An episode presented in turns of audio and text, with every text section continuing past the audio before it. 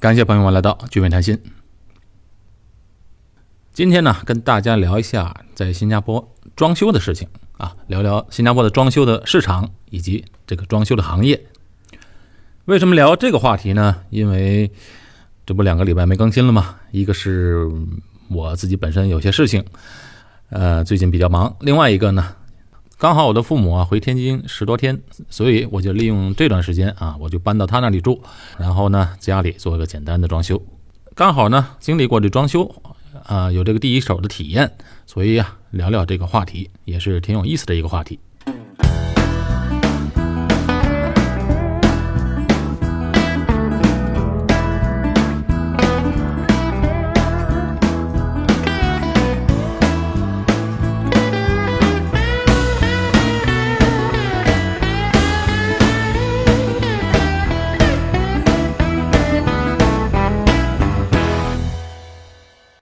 好，我们首先聊聊这新加坡的装修市场。这个整个的新加坡的装修行业啊，基本上有两个特点，一个是新加坡人本身特别喜欢装修，第二呢，装修的价格又非常的贵。这个贵呢是相比较国内来讲，新加坡人喜欢装修，哎，看电视节目就知道了。如果你看新加坡的电视节目啊，不管是英文台还是中文台，收视率最好的节目就和这装修有关系。一般呢，装修的电视节目啊分为两种啊，一种是这样，节目主持人本身就是一个 home designer 啊，他本身就是一个对设计呢比较懂的人，也可以说是一个家庭设计师或者是装修的一个达人。那么在众多报名上节目参加节目的人呢，就会在他们其中筛选一对夫妻，一期节目一对夫妻，通常一般都是新婚或者是快要结婚的小两口来参与节目，来拍摄他们的新的家啊，一般都是空的房子。那设计师呢就会在现场问他们一些问题，喜欢什么样的风格，呃，各个房间的用途以及一些个人的偏好。设计师再根据他们的一些想法提出一些建议，整体给他规划设计一番。当然一谈到这个装修房子啊，但又是对刚结婚的年轻人来讲，永远有一个矛盾存在，那是什么呢？啊，就是你想要的和你能够花的钱是有矛盾的、冲突的。一方面，这小两口看到房屋设计的杂志海报啊，或者样板房和自己预算呢，啊就有差距。那当然，这理想和现实永远有差距。那这时候怎么办呢？那就需要妥协嘛。所以设计师呢，就会帮这小两口来拉长补短，尽量平衡一下预期的效果和预算。拍个这样的节目啊，对于上节目的人也是挺有挑战的，因为他要全程跟踪，从设计到整个装修结束，哎，是要全程参与的啊，至少也要拍几天的时间。拍摄期间呢，也挺辛苦的，因为还要请假。上班呢还要请假。那他们为什么要上节目呢？啊，当然是有奖励的了，因为上这个节目都会拿到实惠，都会拿到一个很优惠的价格来装修房子。而且呢，来设计的设计师们也是比较有名气的。这样呢，三方都得利。呃，小夫妻拿到了实惠，设计师呢宣传了自己，电视台有了收视率，所有人都很开心。当然还有观众。观众们看完了节目啊，感觉自己全程参与了装修的整个过程，也是非常过瘾。这是一类节目。另外还有一类节目啊，它属于慈善性质啊。节目策划是这样的，节目组找一个比较贫困的家庭啊，有许多呢都是单亲家庭或者是孤寡老人，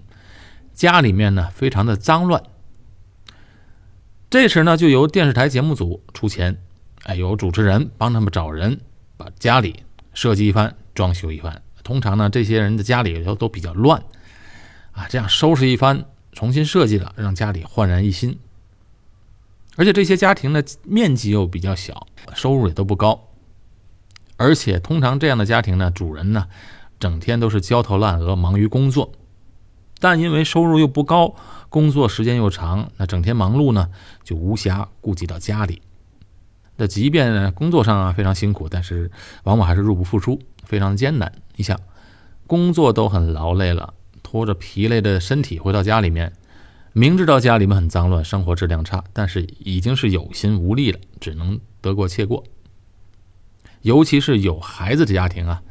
当妈妈嘛都觉得愧对自己的小孩。哎，这样的节目就很好。节目组啊，在力所能及的情况下，经费虽然不多，但是呢，在装修上呢，往往能拿到低于成本的价格，拿到这些所有的资源，到最后装修完成时，房子看起来还是很焕然一新，很不错的。在节目的高潮呢，它有这么一个桥段，就是之前呢，他会问这主人对于自己的房子有什么期望，愿望是什么。那在装修完成后呢，特别会让主人回家时啊，之前他不知道，之前这主人没有看过装修的过程，打开房门时给这个主人嘛一个惊喜，那一个时刻是节目的高潮。大多数的这样情况，这些主人们啊，特别是女士，都会喜极而泣，挺感人的。为什么新加坡人非常热衷于装修呢？其中一个原因啊，那就是新加坡拥有自己房子的人比例比较高，在 百分之九十 以上，这个比例在全世界都非常罕见的。那相比之下呢，西方国家拥有自己的房子比例要低得多了。在美国呢，只有 百分之六十 的人是住在自己的房子里面的。当然，国内的房子的自有率也非常的高，中国人嘛，华人还都是希望自己住在自己的房子里。但是现在有一点，如果是在一线城市啊，肯定自有率就没这么高了，因为很多人虽然在老家有房，但是在一线城市工作呢，买房子是比较吃力，所以通常上啊也都是租房子，特别是刚工作的年轻人们。在美国的华人们拥有房屋的人也比率也挺高，平均上都要比别的种族的人拥有自己的房子的比率高。在台湾也是，哎，可是唯独在香港呢，在中国香港却体现不出来。在香港的自有率啊，房屋的自有率比美国还要低一点，只有 百分之五十 的人拥有自己的房子。那在新加坡呢，本国人大多数都有自己的房子，这人如果是租房子啊，当然他就不会考虑装修了，自己的房子才会想去设计去装修。那么那么在新加坡大多数都有自己的房子，那装修的人的比例就自然就高。还有，因为新加坡人买房子都很早，几乎都是刚结婚就买房，或者刚毕业有了自己的另一半先登记买房，再筹备婚礼装修新房。那新加坡的房子呢，一般起步的房子啊，小两口刚结婚的房子一般都是九十平米啊，九十平米是使用面积，没有公摊。这种的新加坡的祖屋就叫做四房式。四房式呢，就是三房一厅，因为政府有补助嘛，所以说它房子很便宜，九十平米房子也就三十多万，呃，就能买到了。等过了几年呢，小两口经济水平提高了，通常就会换房子，换成什么样呢？有的人就换成三房两厅。这种是五房式的祖屋，面积为一百一十平米，或者是六房式的房子，也就是 executive。 这种房子呢，就是在一百二十五至一百四十五之间的使用面积。你看，这就呢已经装修两次了。那再过几年，有两三个小孩了，孩子也长大了，经济水平又上了一层楼，大都会买一个政府的共管公寓，或者是私人公寓。全家呢，这时候搬到私人公寓里去住，祖屋用来出租。哎，可以说，大部分的新加坡人在住房上都是按照这个轨迹来走的。所以你看，哎，每到一个人生阶段就会换房，换房后就需要装修。所以在这个行业，新加坡人是永远都有生意做的。而且这个装修的行业呢，它是目前少数几个行业啊，不受这个全球化，不受这电商影响的行业。跨，我指的是跨境电商。那很简单，日用百货啊可以在网上购买，但是装修不行啊，必须要找人来做。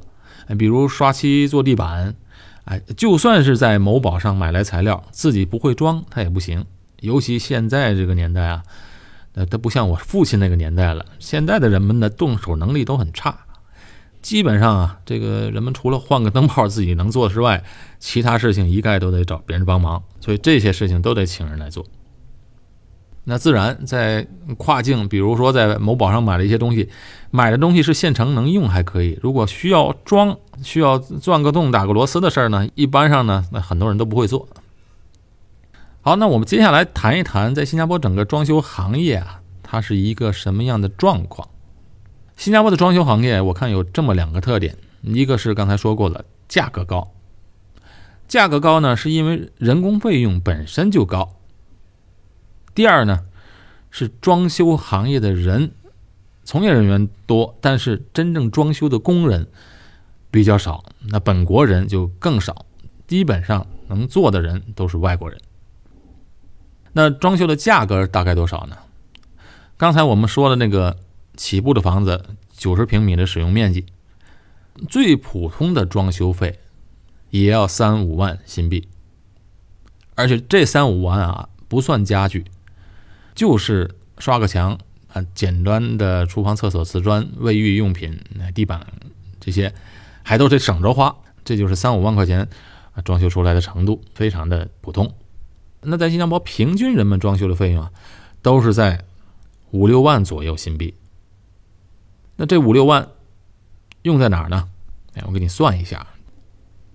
如果你想装修，必定是要拆掉一些东西，比如你想要换地板，就要把旧旧的地板换下来敲掉，有的墙呢要改一下啊，旧的柜子要换一下，旧的马桶要换一下，这些东西拆都是要钱的，价格光拆这些东西就得六千块钱新币啊，这六千块钱呢就已经包括了丢垃圾的费用，因为在新加坡丢个垃圾是是要付费的，当然普通家里平时日常的垃圾不用，但是呢，一旦涉及到装修，大型的这个物件或者比较重的这些拆下来的地板什么的这些建筑材料，呃，丢在楼下那是不行的，必须要有专人找车把它拉走。所以这个拆的费用呢，也就包括了丢垃圾的费用。因为我家里的装修只是做一些小改动，光是丢下来的地板、马桶、洗浴室的柜子这几样东西其实没多少，这丢垃圾的费用啊就花了六百新币，只是找人来帮你拉走而已，这还不算拆，只是把这个垃圾丢掉。如果是家里新装修的房子，整个家里的电的线路要改装的话，费用也要在四千新币左右。那水管工呢，厕所、厨房、浴室的水管，哎，不算材料，只是单单的人工费，就得需要一千块钱左右。其实那些东西半天就做好了，但人工费呢，就是这么贵。其实水管工啊，在国外在哪儿，它的价钱都不低。嗯，比如说在美国，十年前大家去美国的时候啊，那时都比较向往美国嘛，所以许多人那时的目标就是上一个好的大学。最好能爬藤，毕业之后的目标工资年薪十万 U S dollar， 所以那时年薪十万 U S dollar 都是比较仰视的了。其实啊，那个时候的美国的水管工是十年前了，做得好的年薪就在十万以上，如果是电焊工赚的更多，所以比那些毕业在银行工作的高材生们赚的要多。好，接着说地面的价钱呢，比如说在客厅装个大理石，房间的木地板很普通的，不是实木地板，现在很少用实木地板了，这样的话整个房子啊光地面也要一万两千新币左右，我说的都是比较省的。厕所、浴室最便宜，一个厕所也要七千块钱，就包括了地面和墙面的瓷砖、换瓷砖，包括了马桶、洗手池这些基本的用具，每一个厕所最少都要七千到八千。如果整个家做这个木柜、衣柜、厨房的柜子，要做下来也要两万五左右。更精确点来说吧，因为我刚经过这个装修，我比较知道价钱。它这个木工啊是按照尺，每平方英尺来计算的，每平方英尺呢大概是一百四十块钱，所以整个房间两万五差不多，只能多不能少。粉刷房间墙壁，价格呢在两千左右，是比较便宜的。整个房间内部的粉刷就是这个价钱。当然我们这是说平均装修的价钱啊，在五六万，许多人装修的价格呢是远远超过这个水平的。但是有的人呢，装修确实是明显的花的就太多了，也就是说按照这个房价和装修的比例计算太多了。比如说、呃、我就看到有年轻的小夫妻啊，这些小夫妻呢也都不大会理财，有的时候啊装修就能花个十来万，可是买九十平米的这房子才花了三十多万，那这就明显的不成比例了，有的还花不到三十万。有些年轻人他手里是没这么多现金的，那这十万块钱装修呢还得去银行贷款。银行贷款当然欢迎你来贷了，银行赚利息嘛。这装修贷款呢，利息通常都比买房的利息要高得多，其实是非常不划算的。而且这些钱还没有包括家具，买家具呢还得用信用卡分期付款，这样就明显的非常不会这个规划自己的财务了。其实像这样呢，这对夫妻应该把这钱呢，如果有这十万块钱的话，他用来还贷是最好的。因为你还贷之后，那过几年收入增加了，手里上有钱了，那买一个全新的政府的或私人的公寓不是更划算吗？这整个装修行业啊，在新加坡啊，这个装修的公司还挺多。在整个行业里啊，最上游的就是设计师了啊，设计师通常呢都是老板，老板兼职设计师，或者是老板做大了请几个室内设计师。哎，我就认识两个做装修的老板，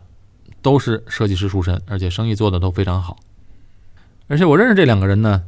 也都比较外向，善于和客户打交道。那设计师的公司一般都是有个非常漂亮的展示厅，招揽客户，加上这设计师啊都有都得有画画的功底，这个很重要。那并不是每个行业都适合每个人做的，有些人有画画的天赋，自然这件事呢就能驾轻就熟的去设计出来。那你比如说客户有一个什么要求想法，那你马上能画出来，那还是比较容易沟通的。尤其是遇到一些比较高端的客户呢，要求比较高，所以这时候没有一定的功底啊，这个行业也做不好。这是家里的装修。如果是商业的装修呢，比如办公室啊、店面、餐厅啊，这块的装修呢，它要求呢就是比较快，一般上都得找较大型的装修公司才能做得到，因为他们的资源比较多嘛。资源多，他做事就快，因为租了房子开店的人当然要争分夺秒，不能耽误。而这装修行业的上游呢，哎，就是设计师和老板。那么在整个装修行业的另外一个特点就是，真正去做的人，真正去做、真正去干活的人的工人们，他没有几个新加坡本地人，而即便有呢，也是越来越少。你比如来我家装修的，所有我看到装修的干活的人啊，比如做地板啊、木工、水管工、瓦工、做瓷砖的，全都是马来西亚的华人，除了两位，就那两位粉刷墙壁的两个人是新加坡本地人。但是这两个人呢，也都六十多岁了。刚来时我还吓一跳，我说这么大岁数您来刷墙，这个其他行业的年长者做事情我不稀奇，可是这两位六十多岁还在做这种体力工作，我还真的挺吃惊的。哎，但是更让我吃惊的是他们身体很结实，很麻利。我说你们这个年纪还在做这个？哎，他们就说我我们都做了半辈子了，也没有其他事情好做，而且做这个呢收入还高一些。两个人用了两天，呃，费用是两千新币。那我说，没有年轻人做这个了吗？他们就说，新加坡哪还有年轻人做这个事情啊？这种体力劳动，只有等到我们两个做不动的时候，也就没有人能做了。其实这个现象在国内也是一样，在城市里做装修行业的这些工人们，也几乎也都是外地或者农民工们，对吧？新加坡又这么小，它很依赖外来人口，国土也小啊，人口也少，都是依赖外国的这个工作的人员。哎，比如说这个做瓷砖的人、瓦工，都是马来西亚的华人，而且他们年轻啊，都三十来岁，领头的也就是在四十岁左右。我就跟他们聊天的时候就了解到，他们每天早晨从马来西亚开车到新加坡，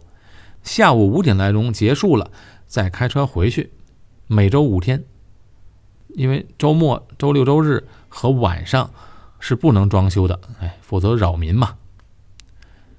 而且装修呢，如果是敲东西，比如拆柜子啊、敲地面，这些都得事先申请才行，然后呢再按照规定的时间内完成。所以装修人员的这个工作时间基本上都是上午八点多之后开工，下午五点左右或者五点多就要结束。这些做瓷砖的这个工人呢，他每天的工资啊就接近两百新币，那按照每周工作五天，每个月呢也有四千新币的收入了。而他们又是每天往返马来西亚，等于家在马来西亚。这新币和马币这个汇率怎么算啊？一块新币换三块多一点马币，也就是说四千新币每个月就合一万两千马币的收入了，那在马来西亚是非常不错的收入了。当然，领头的包工头赚的更多。嗯，因为有七八个人跟着他做嘛，所以每天都忙个不停。忙到什么程度呢？哎，我就跟他说，我刚好有个朋友过两三个月也需要装修，到时候你能不能帮忙做一下？哎，他急忙说，哎，不行不行不行，他说我接下来的活儿一直到春节都停不下来，需要装修的太多了，做不过来。你看，生意这么好，我介绍活儿他都不要，那他的收入就肯定更高了。那至少是他手下干活的人的两三倍吧。他就跟我说，他在新加坡赚钱回马来西亚花呢非常划算。那平时呢养家足够了，他四十来岁，平时的爱好就是喜欢玩车，玩好车啊，改装车，他就喜欢这个。马来西亚的车呢，那比新加坡要便宜很多了，房子也是便宜，生活费也比这边低，所以他的收入啊，能够让他全家啊，这个老婆还有三个孩子过得非常的舒服。他跟我提到这些的时候呢，还非常的自豪，因为他说啊，他说我虽然没受过什么教育，现在也非常知足，赚点钱啊，把孩子培养好，哎，今后呢这些孩子们的起点起码要比他高才行。另外，他又说，这上太多学也没有用，因为他呢，他的发小啊，从小关系很好的一个发小，他发小呢当时家里就供他上学，这发小呢就上了大学。他就说上了大学又能怎么样呢？在马来西亚赚个五六千马币的收入，那他就说还不如他手下工人赚得多。所以马来西亚的这个消费虽然低，但是你挣的马币还是挺紧张的。所以跟他聊完天，我在思考，就是我们这个教育啊，现在还是有些问题存在的。那现在的生活呢，条件都不错，基本上华人们那不管国内或海外，日子都过得还都可以，都不错。那华人又特别重视教育，可是有时候我们给这孩子们提供的教育啊，那不是太少，而是太多了，而且不均衡。哎，你看现在孩子们都是读书能力强，动手能力弱。等长大了呢，纸上谈兵可以，但缺乏实践。而且这教育本身呢，它并不能保证每个人都能出人头地。哎，说的更俗一点，教育本身并不能保证今后收入就高。你看现在，如果普通的上大学，上完大学读完硕士，有时找的工作可能啊，也就是二十年前大专生甚至中专生就能找到的工作。可是现在的付出呢，多读了好多年的学，所以你就看出来了，这教育本身呢并不能解决根本问题，只有这个稀缺性才能真正体现出来价值。就好像这位做瓷砖的，那学这个技能他用不着上大学啊，只要跟个师傅干几年就会了。可是你在新加坡本地呢，他找不到一个年轻人会做这个，哎，这就使他的价值能体现出来了，哎，甚至就能比他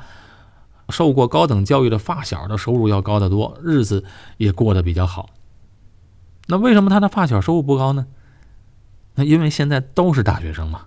啊，都是大学生，都是硕士生。如果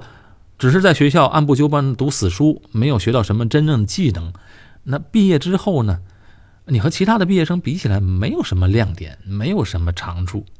当然就体现不出什么价值来了。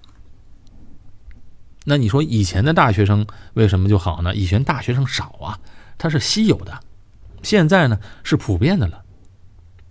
所以这个培养孩子们还得是要培养他们的专长才行，利用他们的专长，今后才能可能在这个社会上立足。单单只有一个学历没有技能还是不够的。刚好昨天啊，认识一位在新加坡国大毕业的一个毕业生，他呢从小就是数学比较好啊，他从国内来的，在国内就从小参加奥数比赛什么的啊，就是有这个天赋，一看他就是一个非常聪明、善于思考的一个小伙子。他呢前几年拿了国大的奖学金，这不刚毕业嘛，就被谷歌 Google 挖走了，在新加坡的谷歌公司上班。谷歌的亚洲总部就在新加坡。他就跟我聊天的时候就说，他最近呢做了一个让身边所有人都不理解的事情。我说什么事啊？他说啊，麻省理工学院的博士学位录取了他，让他去那边读博。但是他认认真真的思考后，决定不去了。不去的原因呢，他说我要去读这个博士的话风险比较大。哎，我就奇怪，这有这么好的事情你不要去，而且说这个事情还有风险，你是什么意思呢？哎，他说第一，我去读了博士会浪费很多的时间，这个我也同意，因为我们的时间是绝对是稀缺的，是有限的。读完博士之后就多大了，这些时间花去读博，那意味着将来做事的时间就少了。当然我不是反对读博啊，我们只是说每个人都有自己的看法，自己的选择啊。他这么想无可厚非，那有的人要读博去追求这个博士学位，当然也是好的。他接着跟我说，第二呢，他说既然读博，那专业领域就非常的专了，万一我读了这个之后今后用不上，或者到时如果这个研究的方向过时了，或者没办法利用，那他说我本身会很抑郁的。所以啊，权衡一番决定不去。当然他有他的梦想，他的梦想还是要哎创一番事业。哎，你看这样的一个人呢，这样一个年轻人，独立思考能力这么强的人啊，今后肯定错不了。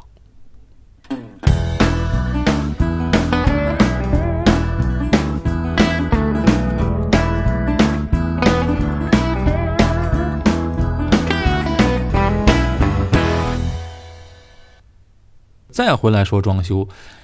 这装修挺有意思的是啊，这科技并没有怎么改变这个行业。你看我小时候看人在家里装地板贴瓷砖什么样，二十多年后现在在家里装修还是一样，还是得一片一片的往上贴，呃，一片一片的往下拆。虽然这么多年过去了，呃，装修材料当然有许多变化，款式也和以前不一样，但最后呢这个家具还要量身定做，对吧？拿尺量，然后木工做好了拿过来，或者在家里做。瓷砖呢一片一片的贴，地板一片一片的拆啊，再一片片的装。还所以所以你看，那现在的科技机器和人工智能好像对这个行业没什么多大的改变。如果从现在算起十年后啊，什么人工智能或者其他的科技能改变吗？我看这十年之内也不可能改变什么，因为这贴瓷砖呢，十年后可能还得这么一片一片的贴，水管工呢也还得照现代的这个方式去做，哎，换马桶也要人工来做，因为这个每个人家里的情况和装修的个体的差异性是很大的。从目前来看，我还真想象不出来在这方面机器能够代替人力什么。所以这就意味着什么呢？意味着现在的教育呢，培养了越来越多的大学生，啊，没有一个华人家庭是把孩子想培养去当装修工的，对吧？那这些从事体力的人，体力劳动人呢，只能是越来越少，有这些技术人呢，他越来越少，但是呢，他们越来越稀缺，他们的收入不会低的。你看，刚才说的这个干瓷砖的，再提水管工。水管工呢，一般一个人就够了。那新加坡的水管工什么价钱呢？不包材料，只是安装的话，一个马桶，安一个马桶要一百二十新币，安一个洗手盆也要一百新币。所以全家这个整个家庭的装修所有的东西啊，比如淋浴器啊、热水器、厨房和厕所加在一起，省着点花也要七八百块新币。而这七八百块钱新币你请人做呢，他这活半天就做完了。同样来安装的也是一位马来西亚的华人，也是四十岁快五十岁的人了，他也是住在马来西亚，每天开车来到新加坡。他就说在在新加坡的这样的收入呢，对他来讲非常满意了，因为在马来西亚生活，用新加坡赚的钱回去真的比较容易。那他也有两个小孩了，老大已经上大学了，学习不错，而且在英国读书。你看这家里光靠他一个水管工一个人工作，他就能供孩子去出国留学，那说明也是不错的了。刚才我们说的这些这些装修的人呢，从马来西亚直接开车来，他们可以来这边做，或者比较能够有独立性，对吧？如果国内的大部分来这儿的这些工人嘛，技术工人嘛，他们来这儿就不能自己私下接活嘛，只是挂靠一个公司里，在一个公司里上班，这样的话呢，赚赚的当然要少得多了，因为只是拿工资嘛。那这些年的趋势呢，就是来到新加坡的这些技术工人们越来越少，一个是这边的门槛越来越高，另外呢，国内从事这些技术工作的赚的钱也不少了。这些水管、瓷砖、做装修的这些行业的人们，工资在国内也挺高了，所以呢，这一类人呢来这儿越是越来越少了。那现在取而代之的是什么人呢？一般在新加坡做装修的人，请固定的员工的话，一般都是请孟加拉的，孟加拉人、印度人现在比较多，而且以前呢都说他们的手艺不精不好，现在呢经过这么多年的锻炼，他们的技术能力都很强了，也都是公司的骨干。基本上你能够在外面看到这些从事体力劳动人们嘛，大部分都是孟加拉或者印度那边来的。好，在新加坡呢，装修材料还是比较安全的，只要和正规的公司用经过新加坡认证的材料，比如一些地板啊，虽然有的是从啊中国、韩国进口的，但是呢，它会都会经过认证的话，它还是比较安全的，不用担心什么这个甲醇的问题，这点上可以放心。那在新加坡，凡是电器，像电风扇、空调、热水器插头啊这些，只要这些东西在新加坡卖，就必须要经过测试和认证，然后贴上认证的标签 Safety Mark 才能卖。这些认证需要成本的，所以呢，在新加坡的你说电器来讲，电风扇、空调、热水器这种这些东西品种很少。为什么呢？因为每一个款式、每一个型号，即便是一个同样一个品牌，它每一件东西、每一个型号都要去认证，每做每一个认证都要花一笔钱的，所以这就导致了这些公司销售的呢，它就会尽量的缩减它的款式的种类，有几款能够去认证，花一笔钱去认证就行了。所以我们有时就非常受国内的京东、淘宝的诱惑，看到上面的东西又便宜又好，可是呢，一个是自己不会装，第二呢，呃，它又不合规。哎，只有什么呢？只有这个这吸顶灯、哎装饰灯这些，它用电量不大的东西呢，它是不需要 safety mark 的。所以我去商场里看到很多的灯具啊，哎，都很贵，同样的款式啊，在淘宝都能找得到，可是呢，价格比淘宝贵了三倍。所以如果买这些灯具啊，是可以去淘宝或京东运过来的，因为这些东西也比较容易装嘛，款式又多，价格又便宜。说到这个这个电器的认证啊，来到新加坡做生意的人嘛，还是得注意的。我忘了我以前有没有提到过，就是以前看到一个来广东的朋友，他们家呢是就从事那个小型的这些做电扇的这工厂，他呢孩子来这读书，就妈妈来这陪读，哎，他就突然发到发现一个商机，就觉得哎这边天气热嘛，家里都会装一个吊顶的电扇，而且使用率很高，带灯的那种吊扇，所以他一下子就进口了，当然也是他们自己家本身的这个生产出来的一批货，也看了很多的店，一看确实没办法和他们的价钱竞争，所以就进了一批货，店铺也租好了，就想大干一番。结果全部事儿都已经弄好了，才发现啊，原来新加坡是需要这些电器认证的，之前不知道，所以这些货也运过来了，款式运的还挺多，可是每一个款式都要经过认证测试啊，这测试的价钱也是一笔钱，所以算来算去还是不划算。而且说良心话，他们呢也是比较小型的这种作坊型的厂子，如果真的去做测试，通得过通不过也是两说，所以呢这个事儿呢就后来没做起来，白浪费了一笔钱。所以在这里也特别提醒大家，如果想在新加坡经商做任何的事情，一定要先考察清楚了，多问一些朋友，多问一些人。好，今天呢跟大家讲了在新加坡装修的事情，这期节目呢就到此结束。我是高俊伟，在新加坡，我们下期节目再见。